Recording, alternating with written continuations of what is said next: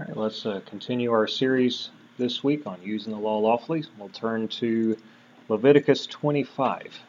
Leviticus 25. We'll look hopefully at three laws this week. Two of them are really short and one of them is kind of long. So we're going to start with the longer one and see if we have enough time to hit both of the shorter ones after that. Leviticus 25 is where we're going to start looking at the Old Testament law to see if it applies to us as Gentile believers, and if it does, how does it apply to us as Gentile believers? And so, looking at, first of all, the law requiring a Sabbath for the land. Uh, the Old Testament command here is found in Leviticus 25, verses 2 through 7. Speak unto the children of Israel, and say unto them, When ye come into the land which I give you, then shall the land keep a Sabbath unto the Lord. Six years thou shalt sow thy field, and six years thou shalt prune thy vineyard, and gather in the fruit thereof. But in the seventh year shall be a Sabbath of rest unto the land, a Sabbath for the Lord. Thou shalt neither sow thy field, nor prune thy vineyard. That which groweth of its own accord of thy harvest thou shalt not reap, neither gather the grapes of thy vine undressed for it is a year of rest unto the land. And the Sabbath of the land shall be meat for you, for thee, and for thy servant, and for thy maid, and for thy hired, thy hired servant, and for thy stranger that sojourneth with thee, and for thy cattle, and for the beasts that are in thy land, shall all the increase thereof be meat.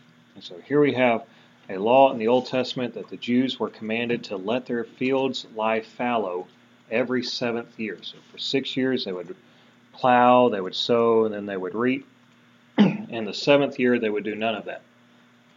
They would just let the field lie fallow. Now, of course, there's still crops that are in the field They're just growing up uncultivated that seventh year. Uh, and they were allowed to eat anything that grew in the field uncultivated, but they couldn't harvest it. And the difference there, harvest is done for gain. You're going to harvest it so that you can store it in your storehouse, sell it, uh, you know, keep it to plant next year, all that kind of stuff. Is you're harvesting more than you're going to eat uh, when you harvest.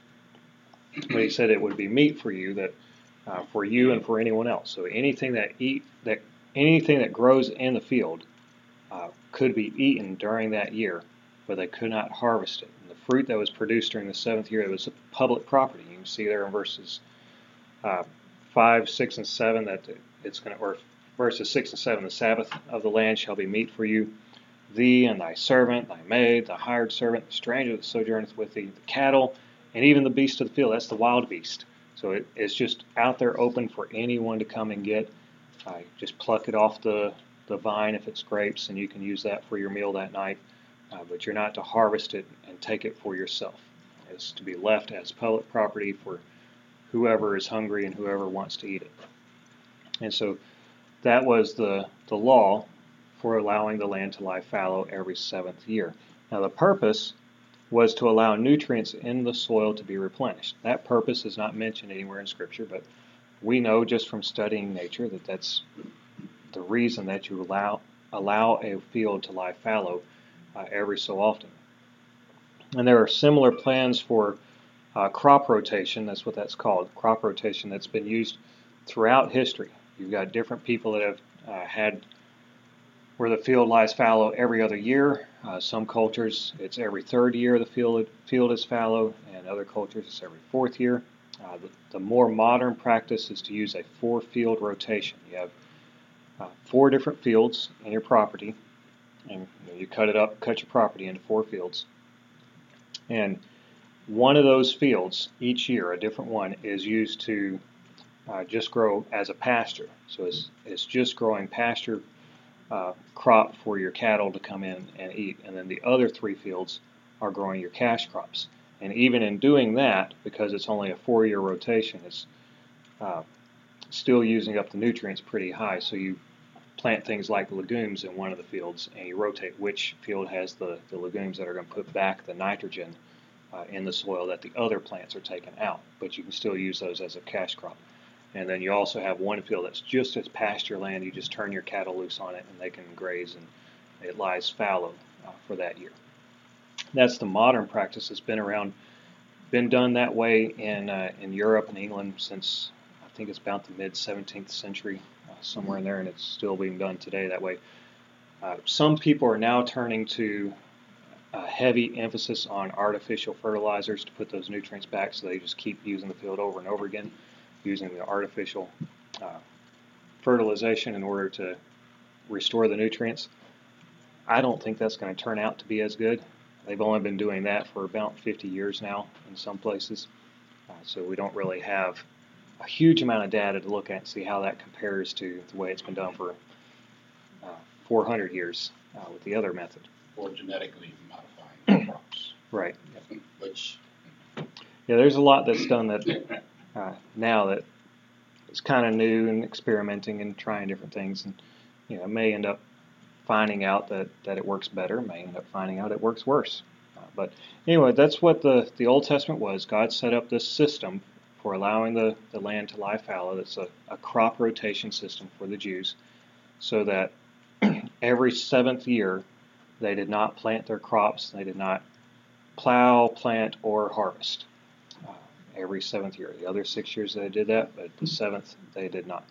So that's the law in the Old Testament. New Testament application of this.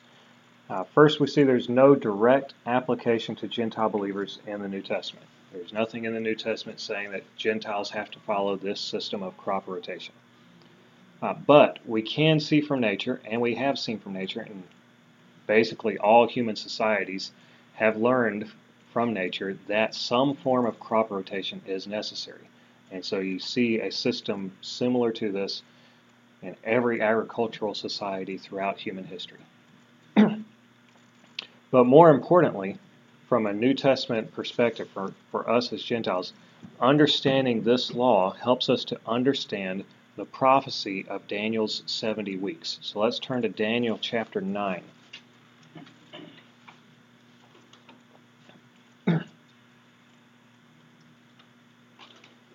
Daniel 9, verse 24.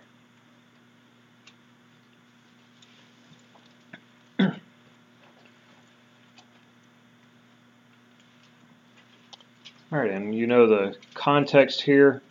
Uh, Daniel has been studying in the book of Jeremiah where God said that Israel was going to, or the, the Jews were going to be in captivity to Babylon for 70 years.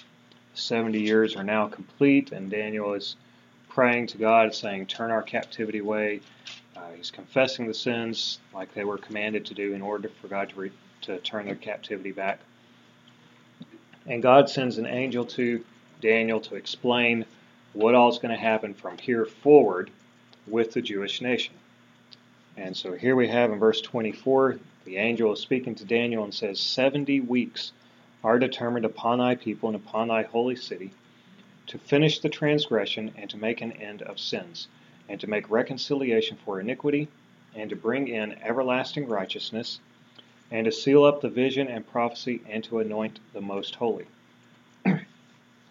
know therefore and understand that from the going forth of the commandment to restore and to build Jerusalem, unto the Messiah the Prince shall be seven weeks, and threescore and two weeks.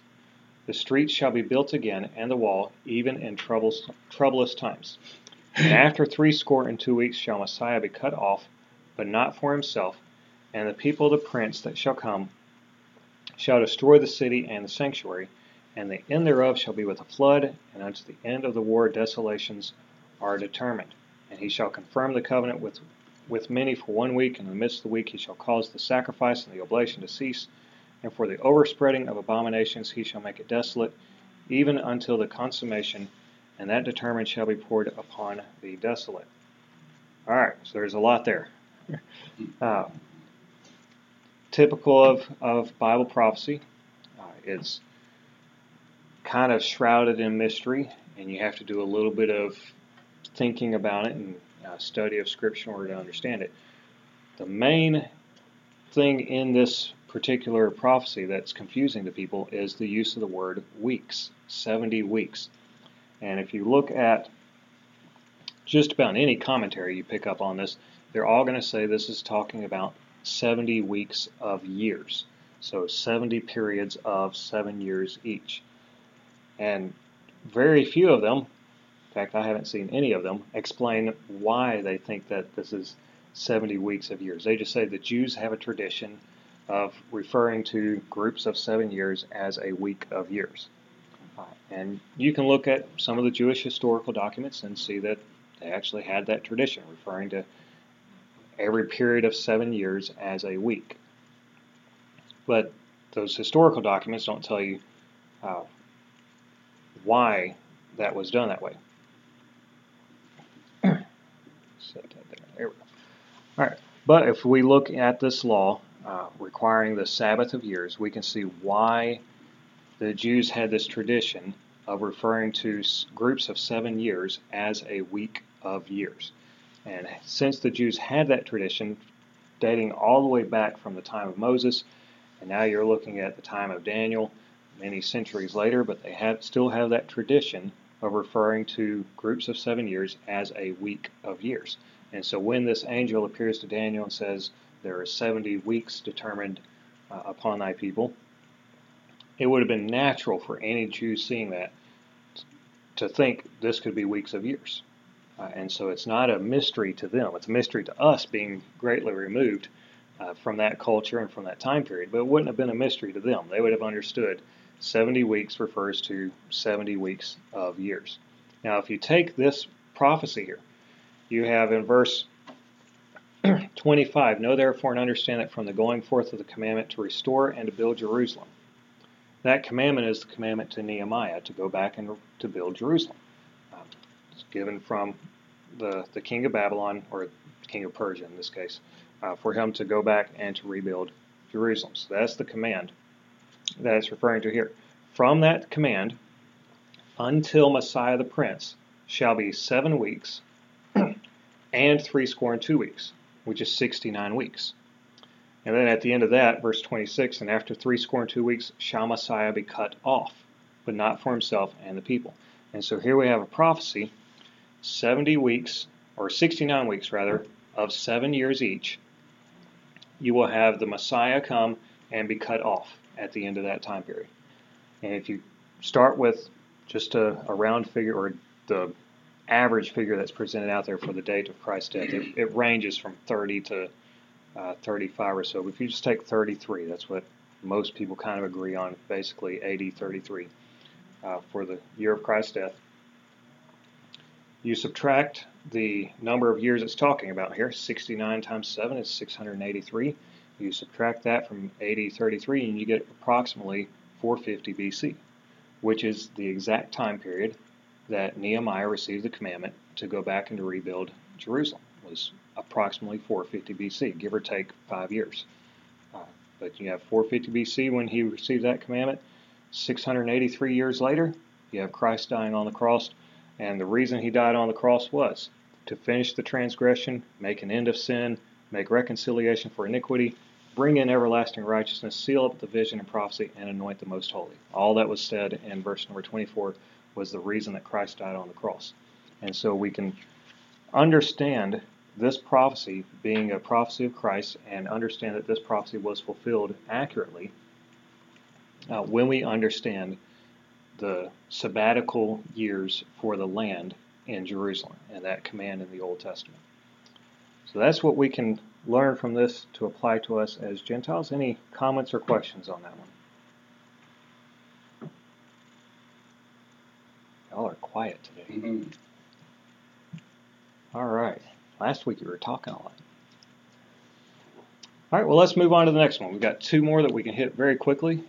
Uh, the first one's extremely easy to go through. Exodus chapter 20, verse 15. Everyone knows it. it says, Thou shalt not steal. A very simple command. So the next prohibition we see in the law is the prohibition against theft. The Jews were prohibited from stealing, and there are other repetitions of that command throughout the Old Testament. We're not going to uh, take the time to look at them because we're all very familiar with the law against theft. That's the Old Testament command. New Testament application, let's go to Ephesians chapter 4 and verse 28. Ephesians 4 and verse 28. and I just picked this verse as a single representative of several verses in the New Testament that say basically the same thing. Let him that stole steal no more, but rather let him labor, working with his hands the thing which is good, that he may have to give to him that needeth. And so stealing is assumed to be wrong in the New Testament. There's not a direct command in the New Testament saying, Thou shalt not steal, like there is in the Old Testament, but it is assumed to be wrong. And every time theft is mentioned in the New Testament, it is mentioned as if it's something that's wrong and something that's sinful. Uh, so we can see that this Old Testament command, thou shalt not steal, still applies to us today as New Testament believers. That's it for that one. So, pretty simple, pretty short. Uh, I don't think there's anyone that questions whether that particular Old Testament command still applies to us. Let's go on to the next one. A little more detailed. This one is the prohibition against removing landmarks. Let's go to Deuteronomy chapter 19. This one is often misunderstood uh, by modern day Christians. Deuteronomy chapter 19.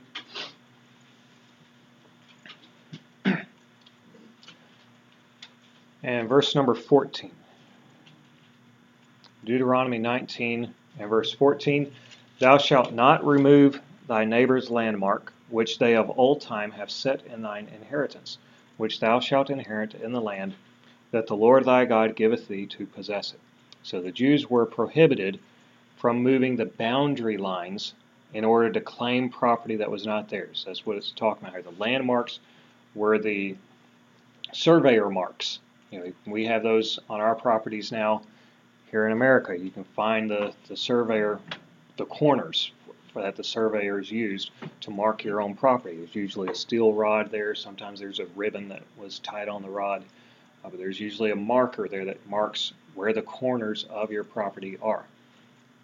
The Jews had the same thing. They had marks, landmarks, to show where the property lines lay after the land was divided up among the, the tribes, and then divided among the families, and then divided among the, the individual houses.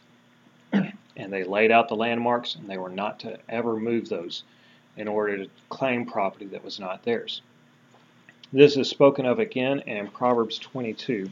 And Proverbs 22 is the verse that is often, uh, 22 verse 28, it's the verse that is often misunderstood by modern Christians and misappropriated. So Proverbs 22 verse 28. Remove not the ancient landmark which thy fathers have set. And there is a whole plethora of Christian writings using this one verse and running with it without any consideration of what is actually meant here by remove not the ancient landmark. Uh, there's people that use this to say uh, you need to make sure that you stay on the, the old paths of the, the traditions of the church. You know, the, the Baptists of the past did it this way, and we're going to do it this way too because we're not going to remove the ancient landmark. And you know, that's not what it's talking about here. Uh, you may be able to apply the principle that it's talking about a little bit to that, but I don't think you could even do that. There's other people that use the same verse to say it's wrong to tear down statues that have been up for you know 50 years or so, like the the Civil War statues that we have uh, around the southeast, and people tearing those down, and, and uh, it's wrong to do that because you're removing ancient landmarks, and the Bible says you're not to remove the ancient landmark. That's not what it's talking about either. Uh, and th- there's a huge range of uh, false teachings that have come about from this particular verse and people not understanding what it means. What it means is don't move the boundary lines for the people that, uh, for the, the land for the people of the Jews, so that they don't steal property that doesn't belong to them. That, that that meaning is confirmed in just the next chapter of Proverbs. Go to chapter 23, verse number 10. Remove not the old landmark. So again, the same statement there. And enter not into the fields of the fatherless. So removing the landmark is what was necessary in order for them to enter into these fields of the fatherless. That means these are children that are in, that own these fields. They don't have a dad that's there to protect them uh, and protect their property. And so the neighbor decides, hey, There's no man over there. I'm just going to move this landmark over and claim their field for myself. And so that's what is being prohibited here in the book of Proverbs to not move the landmarks, not move the boundary markers that separate your field from your neighbor's field and claim property that is not yours. Uh, moving the landmarks, it is a form of theft, and so doing that would fall under the prohibition against theft, and the punishment would have been the same punishment that you would have for theft, with which we didn't talk about it in the, the lesson today, but we did talk about it several uh, months ago. The punishment for theft was always restitution. Uh, restitution with punitive damages as well. So you restored back what you took, and then you had to pay uh, either fourfold or fivefold uh, in addition to restoring back what you took. And you can look back on a previous lesson to get that information. But the punishment for removing landmarks would have been the same as the punishment for theft. It was a form of theft. All right, let's look at the New Testament application of this now. How does this apply to us? Well, since it's a form of theft, we would assume that it still applies to us under the commands uh, about thievery or the instructions about thievery in the New Testament. And we can see that's the case if we turn to 1 Thessalonians chapter 4.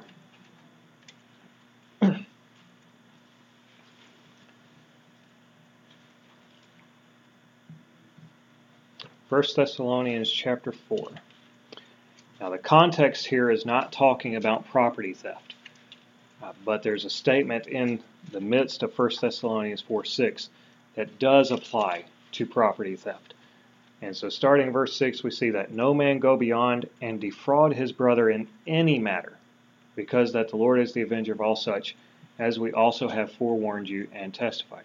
It's not talking about property theft in particular in this chapter, but it is talking about, about fraud, and uh, fraud is a form of theft.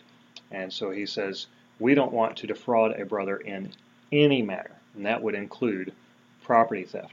And then we can also see that property theft was considered wrong before the law of Moses was even written. We look at Job chapter 24. Of course, Job is most people think he's a contemporary of Abraham. So he's about that time period of uh, Abraham and Isaac. So this is well before the law was given to Moses. And in Job chapter 24, and in verse number 2, we have a statement Some remove the landmarks, they violently take away flocks and feed thereof. And so again, it's it's condemning people that do this. Now this is not God talking. Uh, this is I think this is one of Job's friends talking, but I don't remember which one. Um, so it's not God giving a commandment here, but it does show us that the people of that time period still recognize that removing boundary lines in order to profit from someone else's property uh, was wrong and should not be uh, allowed. So that's the command on removing landmarks. We've made it through all three of these today. Still have a little time to spare. It's because y'all didn't interrupt with talking. So. all right, any comments or questions on this one? Who's that last reference in Job? Was it chapter 21? Job 24, 24. And verse number 2. Oh, 2. Yep.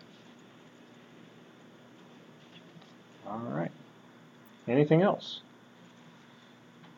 Yes, sir. Well, we will get out a little bit early. Yeah, go dodge the rain. All right. Well, Jeff, why don't you close us in prayer today?